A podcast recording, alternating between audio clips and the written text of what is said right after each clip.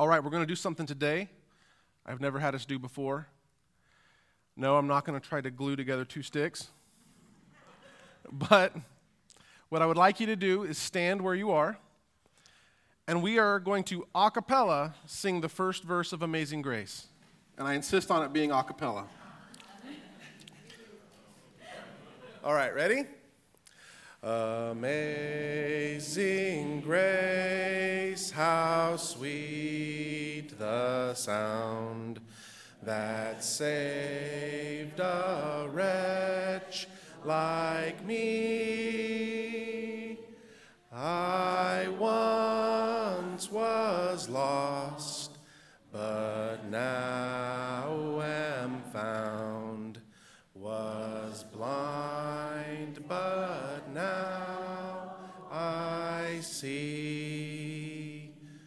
Beautiful, beautiful. You guys could be a great psalm singer, church. Go ahead and sit down. Physical blindness and physical sight is a cherished, long standing metaphor for spiritual blindness and spiritual sight. So much so that, in the words we just sang, we can all confess that at one point we were all blind, but now we see.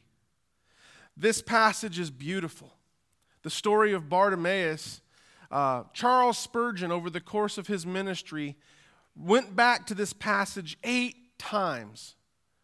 He loved this passage. Many people love this passage. It's beautiful. It shows us what discipleship looks like in action. This passage has a great deal of irony, does it not? That it's coming at the tail end of chapter 10 where we've seen a number of people ask questions of Jesus. We've seen a rich young man want to be a disciple, supposedly. And here we have a, young, a, a middle aged, blind man who's impoverished. He has nothing. And he responds more quickly than the most socially well positioned people and he has a level of theological and biblical perception, though he's blind, that exceeds that of the disciples who have been with him for three years. He really is an awesome example for us. This entire passage presents to us discipleship. We've been talking the many the last several weeks about the issue of discipleship because from Mark chapter 8 through the end of chapter 10, Jesus is really drilling home what does it mean to be a disciple? And he drives home the point repeatedly that if you're going to be my disciple, you must be willing to sacrifice everything.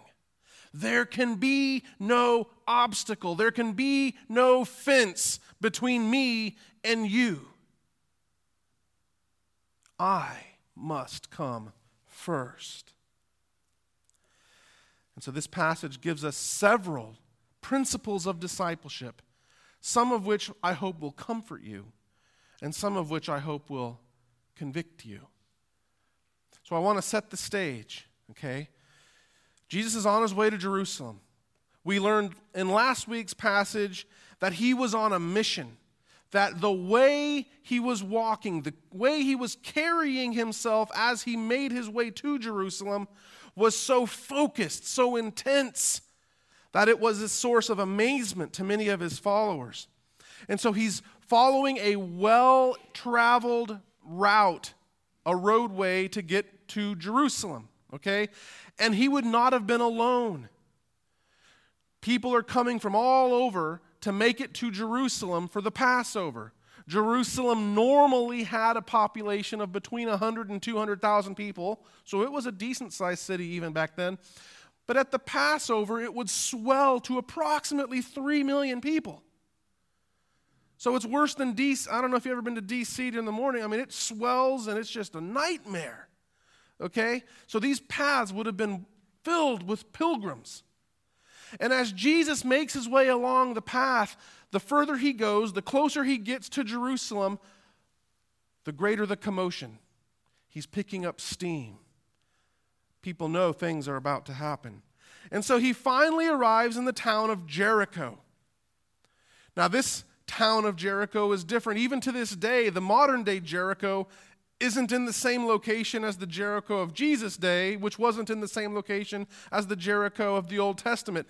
I don't know how they can claim that a city is 9,000 years old when it keeps getting blown up and moved. Okay, but anyway, they do. They claim that it's. So they keep the same name, and so they say, you know, it's the same city, I guess, even though the Old Testament Jericho was about a mile from this town. But in the days of Mark Antony, he had given this beautiful location to Cleopatra because, you know, you know the story. And when Cleopatra and Mark Antony died, the, the surviving victor, Octavius, Augustus Caesar, he gives this to Herod the Great as a, as a thank you gift for his loyalty. And Herod the Great turned the city of Jericho from some little bumbling backwoods sheep town to a thriving metropolis. He built aqueducts, baths, amphitheater. There was even an, a coliseum there for games. It's where Herod and his children would winter. So it was a thriving city located about two miles southwest of the old ruins that were the city of Jericho in Joshua's day. And so the route to Jerusalem went straight through this area. And from Jericho to Jerusalem is about 17 miles of winding road, and you gain about 3,500 feet in elevation over those 17 miles. That's a lot of elevation, okay? And so that's why in the Bible you will read someone's going up to Jerusalem or they're going down from Jerusalem to wherever because Jerusalem is on top of a mountain. And so Jesus is making his way and the site of Jericho is fascinating because it's here as he's passing through, mission focused, that he encounters Bartimaeus, as we read here. But if you know this story as it's recorded in the Gospel of Luke, who else does he encounter here? Zacchaeus, a wee little man, and a wee little man was he. It's here that Jesus encounters two people on seeming opposite spectrums, ends of the spectrum, but both of them are marginalized. On the one hand, you have rich man Zacchaeus, who's marginalized and detested precisely because he is one of the enemy. He's a colluder with Rome. He's made his fortune extorting and taking advantage of his fellow Israelites. He's a consummate exploiter. And the people hate him for it.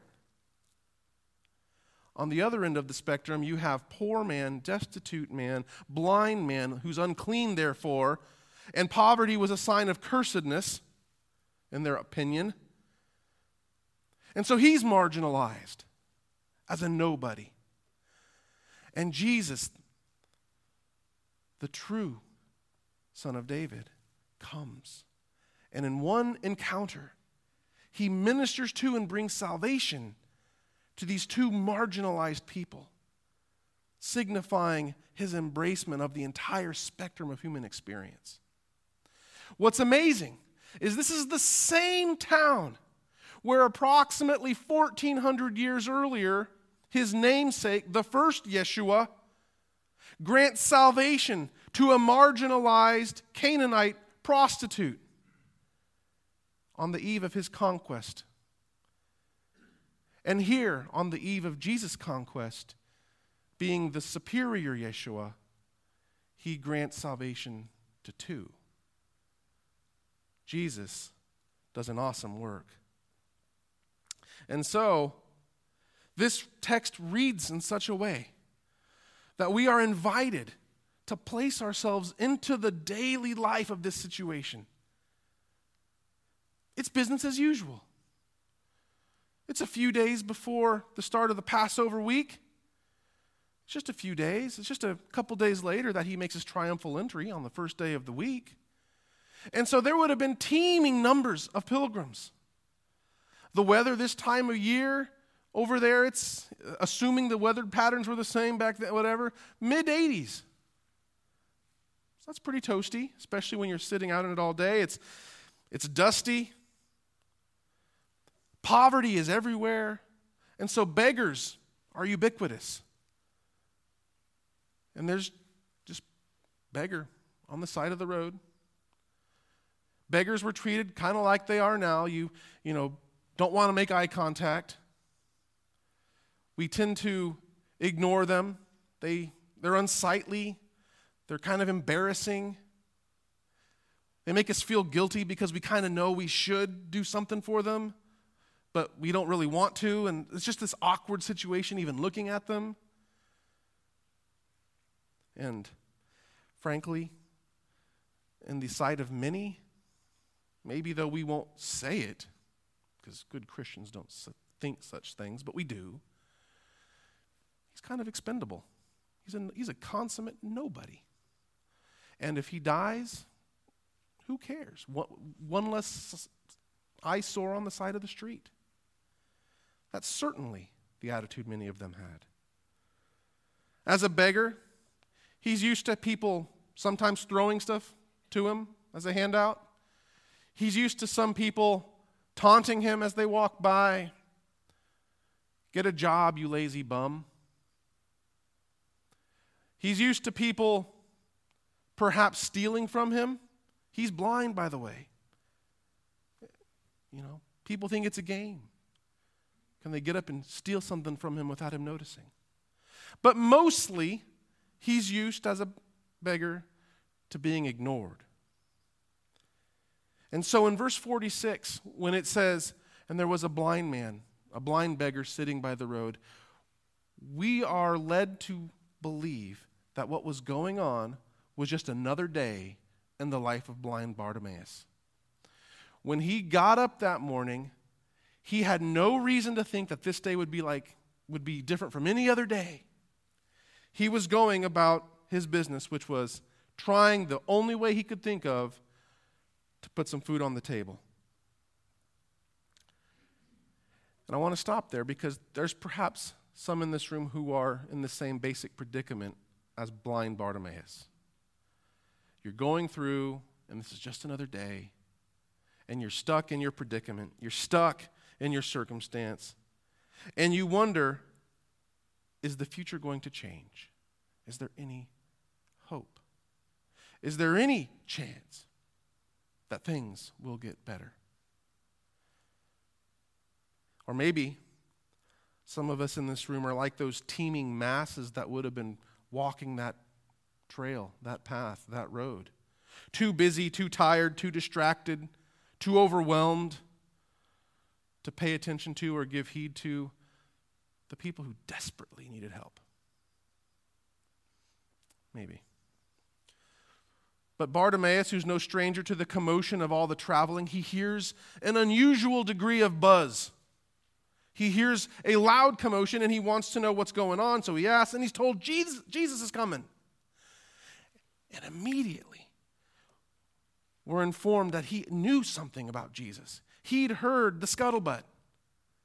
He had never met Jesus, but he knew something about him. And so he starts crying out, Jesus, son of David, have mercy on me. Now, what he cries out is astounding for a few reasons. First, he's the first person, the only person in Mark that gets it, that labels him as the son of David. He's the only, he's the second person who gives him a messianic title. Jesus, or Peter refers to him as the Christ, but it's blind Bartimaeus who correctly understands that he's the son of David, which was a messianic title that they were expecting that underscores his legitimacy as the king of Israel, the one who will reign as David's legitimate descendant. But the other thing that's interesting about him calling out to Jesus referring to him as the son of David, have mercy on me, was because some of you may not know this, but the Jews of his day certainly did. David famously didn't like blind people. You can read about it in 2 Samuel 5. He kind of detested blind and lame people. They weren't allowed in the temple area. Subsequent generations took David's personal opinion about blind and lame people, and subsequent generations of Jews excluded them from all social life on the basis of David's perspective. You can read about it. So, this man is calling out for mercy to one whom their entire tradition would have told him he had no business expecting mercy from. But he knew that just as we know Jesus was the superior Joshua, he knew that Jesus was the superior David. And he knew that if there was any chance for mercy at all, it was from him. And so he cries out, and he's loud, and he's repetitive. He's making a scene. He's annoying everybody, and they tell him to shut his mouth, be quiet, know your place, beggar. Jesus is too important and you're a nobody. Be quiet. But he just keeps on. Have mercy on me. And then we get to what I would suggest is probably the most important couple of words in the entire passage. In verse 49. So if you have your Bible, underline it. And Jesus stopped. Jesus could have kept on going. But Jesus stopped. He's on a mission, he's focused. And this man has been pleading for who knows how long. And Jesus stops. Jesus is on a rendezvous with destiny, to borrow the slogan of the 101st a rendezvous with destiny. And yet he stops because even though he's a man on a mission, he understands that Bartimaeus is the mission. And he stops. This leads me to discipleship principle number one. Always remember that people are the mission. You are Christ's mission. Do you feel ignored? Do you feel marginalized? Do you feel shut out of the information flow, pushed to the periphery? Insignificant, unwanted, unimportant, like you're a hindrance or a nuisance, like no one cares. You are Jesus' mission. You are the reason he came. I had this old salty 10th grade science teacher, and we would, he would, before finals or a big test, you know, he would just in this snarling tone, you know, he would say, Don't waste your time praying because God has far more important things to worry about than you he was a bitter man. His wife had left him and stuff. But there are so many who feel that way. How many of you have a burden and you just, oh, I'm, and for some reason we think that we shouldn't pray because that'll, we don't want to burden the Lord or He's not going to do it. I don't know, for whatever silly reason we tell ourselves we don't pray. Oh, He won't care anyway. He won't pay me no mind anyway. Jesus stopped. You are his mission. But secondly, as a way of application for us, we're his body, we're his emissaries, we're his ambassadors. How often do we view other people? Let's be honest. I mean, this is rhetorical, but be honest in your own heart. How often do we view other people as a nuisance? as a hindrance to getting done the stuff that you need to get done.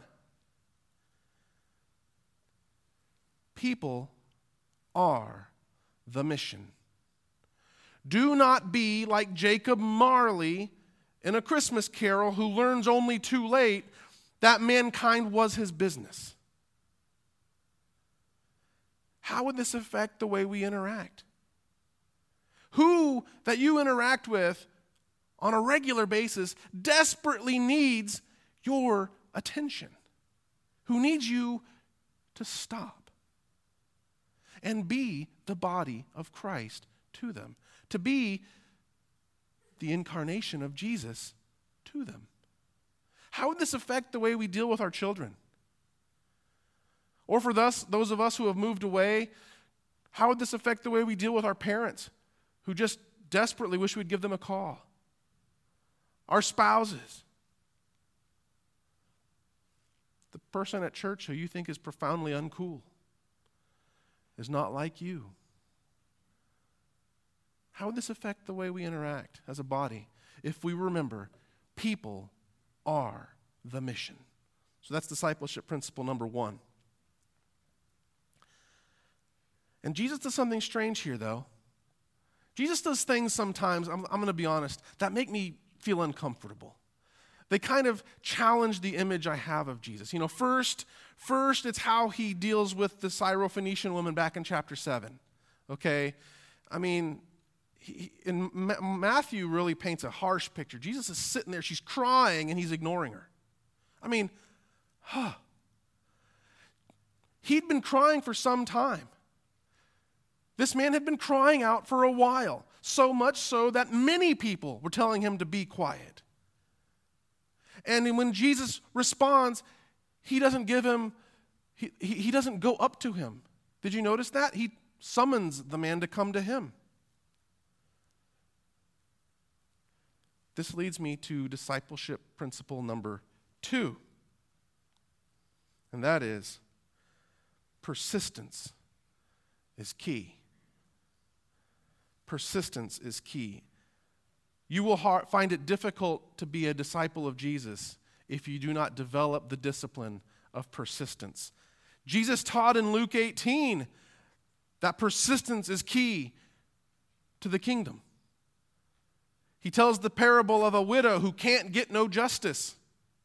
And she keeps going and pestering this judge who doesn't fear God or man. He doesn't give a rip. But eventually, he says, Oh, she's going to wear me out, and he gives her the justice she needs. And that's the parable Jesus tells that we're called to struggle with.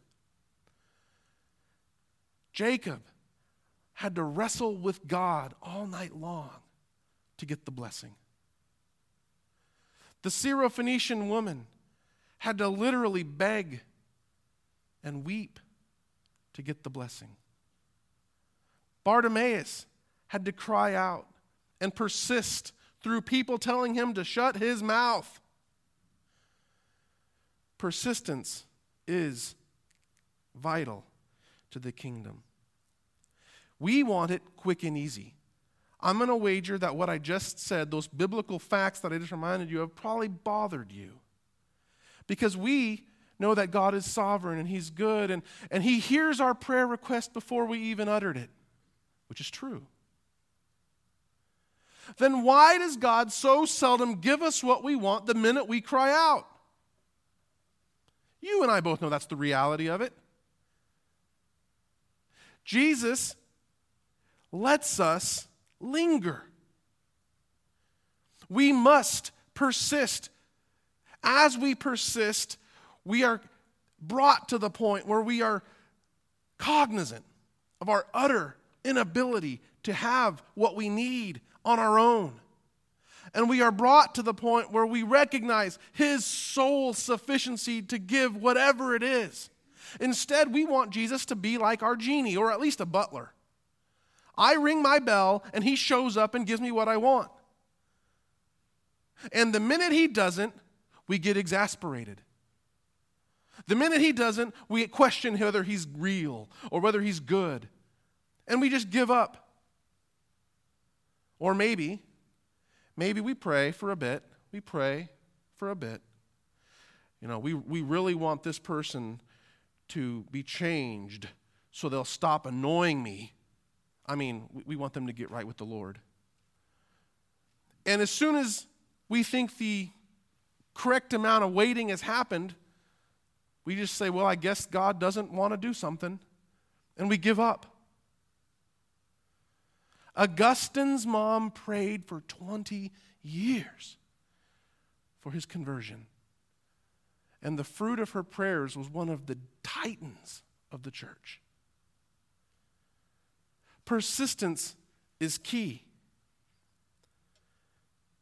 So, let me ask you are you willing to dig down and wrestle? Or are you going to allow all the obstacles that come your way? Oh, you're going to have people tell you to be quiet. Increasingly in this culture, you're going to have people tell you to be quiet. You're going to have employers that want you to compromise your integrity or your faith. You're going to have schoolmates, whether at college or at the, at, the, at the high school level, who want you to basically jettison your Christian values and your Christian testimony. It will happen. You'll have family members who want you to push it back on the back burner and not talk that way or not be this way around us. Are you going to let the hindrances and obstacles shut you down? If blind Bartimaeus had given in, there would be no story of blind Bartimaeus in our Bible. Persist. Persistence is key. We give up far too easily. Number three, the third lesson I think this passage teaches us about discipleship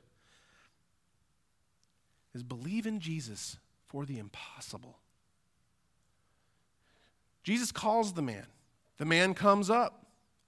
And Jesus asks him the same sentence the same question, the same grammatical construction that he just asked James and John a few verses earlier in verse 36.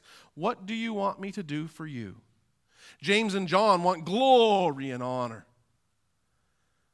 This man he doesn't skip a beat. But before we get to his answer, think about it. Why would Jesus ask him this? Well, he's a beggar. The disciples, they had a benevolence ministry. We know that. It's recorded. They gave money to the poor. How many times do we go up to somebody and we, and we want what we think is our immediate need, and we think that it will satisfy us, but really it won't?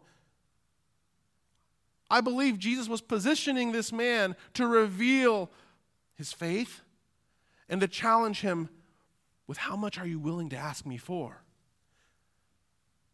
The man could have said, when Jesus asked, What does he want? He could have said, Give me some coin, man. Give me a few denarii. Conjure up a few talents, would you? Give me my sight. He asked Jesus for the impossible. And Jesus says, Your faith has made you well. How often do we approach Jesus asking for a few copper, a few denarii. And we don't ask for the impossible. Discipleship of a Christian calls us to ask Jesus for bold things. We're so content peddling around with, with, with nickels and dimes and wanting nothing more, thinking that we can't ask Jesus for more than the simplest things. Challenge him. Trust Him. Ask Him for the impossible. Because He's a great God. And then, fourthly, you've got to see Jesus as your all. In verse 52, it's astounding. Jesus lays no obligations on him, he makes no demands of him. Go your way, live your life. Contrast that to the rich young man whom Jesus lays a heavy burden on. Go sell everything, give it to the poor, and then come and follow me. This man, though, he gives no obligations, no demands. But the man freely does everything that Jesus made a demand of of the rich young man. He jumps up, and it, it, the Mark makes a point of noting that he discards his outer garment, his cloak.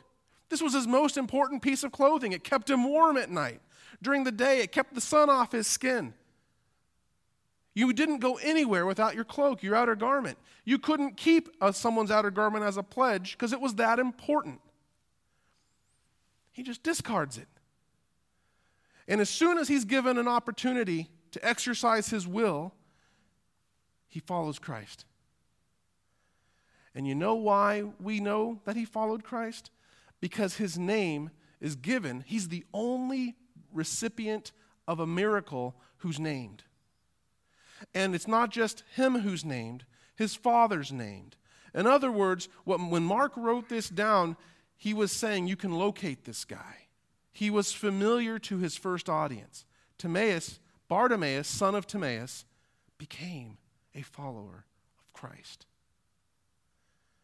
And he gave Jesus his all. See, you got to understand all of Jesus' teaching about discipleship leads you to this point of watching Bartimaeus act as an example. Anybody who really, truly comes to Christ has got to come in their sense of desperation. If you come to Jesus thinking that you're basically a good person, and all you need help with is just a little bit of straightening up where you've you know not quite been pristine. If you think, hey, I've had a great life, oh, and, and, and going to heaven would just be the cherry on the top of my satisfied, content life. If there is anything that stands behind you thinking that Jesus is your everything, then what Jesus is saying is, You're not really coming to me. The reason he was so hard on the rich young man is precisely because the rich man did not see his desperation. For the rich young man, his money was important enough that the demands of discipleship were too much. And understand this if Jesus is not your everything, if you don't have a sense of desperation about Jesus, then the most frivolous of excuses will be seen as too precious to you to give up for the sake of Christ. Sports. Oh, I can't follow Jesus, man. I, I uh. Hobbies. Family. A few hours of extra sleep. Oh. I'll tell you what, when I was so frustrated in the Army by these guys, especially in my last assignment, we had special ops guys, Navy SEALs. These guys pride themselves on doing the hardest stuff in the worst possible conditions. I mean, it's a source of chest thumping pride that I will en- endure the worst. But I tell you what, to get these guys to come to church, oh man, the stars had to be aligned just right. And I mean, the weather just had to be, I mean, just perfect. They had to have just the right amount of sleep the night before. Whew, otherwise, oh man, it's, I'm so, oh. That's the way we are about discipleship. But it all comes down to how desperately do you see your need for Christ? Jesus stopped. You are not unimportant. You're not unimportant to him. You're not unimportant to us. You are the mission. And you must persist. You've got to wrestle to get the blessing. Don't throw in the towel. Keep on keeping on dig down and push forward. And Jesus will prove himself to be the everything you are looking for. Jesus is a great savior.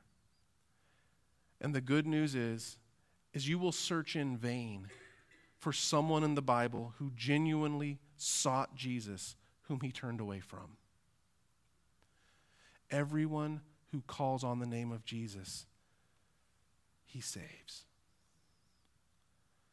So, as his people, then, everyone who's needing help, let us embody Christ to them and help them and give them our time and our attention.